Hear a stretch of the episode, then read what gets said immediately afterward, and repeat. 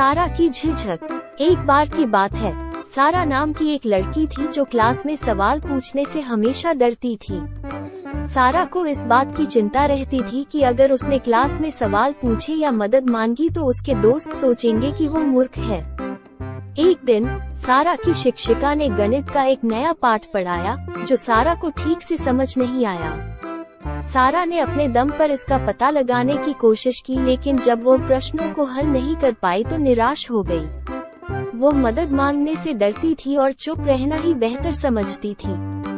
जैसे जैसे पाठ आगे बढ़ता गया, सारा का भ्रम बढ़ता गया, और वो अधिक से अधिक खोई हुई सी महसूस करने लगी। अंत में, सारा की शिक्षिका ने देखा कि वो संघर्ष कर रही थी और उससे पूछा कि क्या उसे सहायता की आवश्यकता है।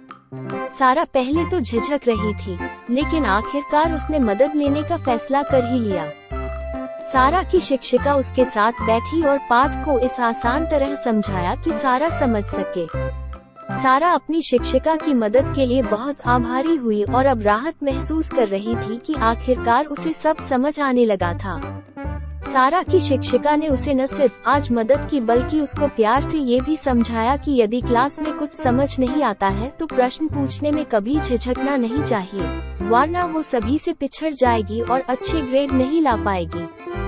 ये बात सारा को बहुत अच्छे से समझ आ गई, और उस दिन से जब भी सारा को कुछ समझ नहीं आता तो वो क्लास में सवाल पूछने लगी।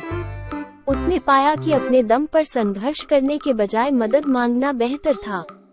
उसने ये भी महसूस किया कि उसके कई सहपाठी भी सवाल पूछने के लिए झिझका करते थे।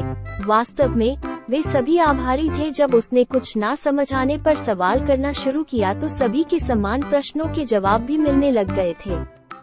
सारा ने उस दिन एक मूल्यवान सबक सीखा। उसने महसूस किया कि जब उसे कुछ समझ में नहीं आता था तो सवाल पूछना कमज़ोरी का नहीं, बल्कि बुद्धिमत्ता और साहस का प्रतीक था। सारा ने खुद पर और अपनी क्षमताओं पर अधिक विश्वास महसूस किया, और वह अब मदद या स्पष्टीकरण मांगने से डरती नहीं थी। कहानी का नैतिक उपदेश ये है कि, प्रश्न पूछना, सीखने और विकास करने का एक अनिवार्य हिस्सा होते हैं, और इसकी वजह से ही हम अधिक सशक्त और सफल होते हैं। इसीलिए सवाल पूछना कमज़ोरी का नहीं, बल्कि बुद्धिमत्ता और साहस का प्रतीक होता है और मदद मांगने या स्पष्टीकरण मांगने से कभी डरना या झिझकना नहीं चाहिए।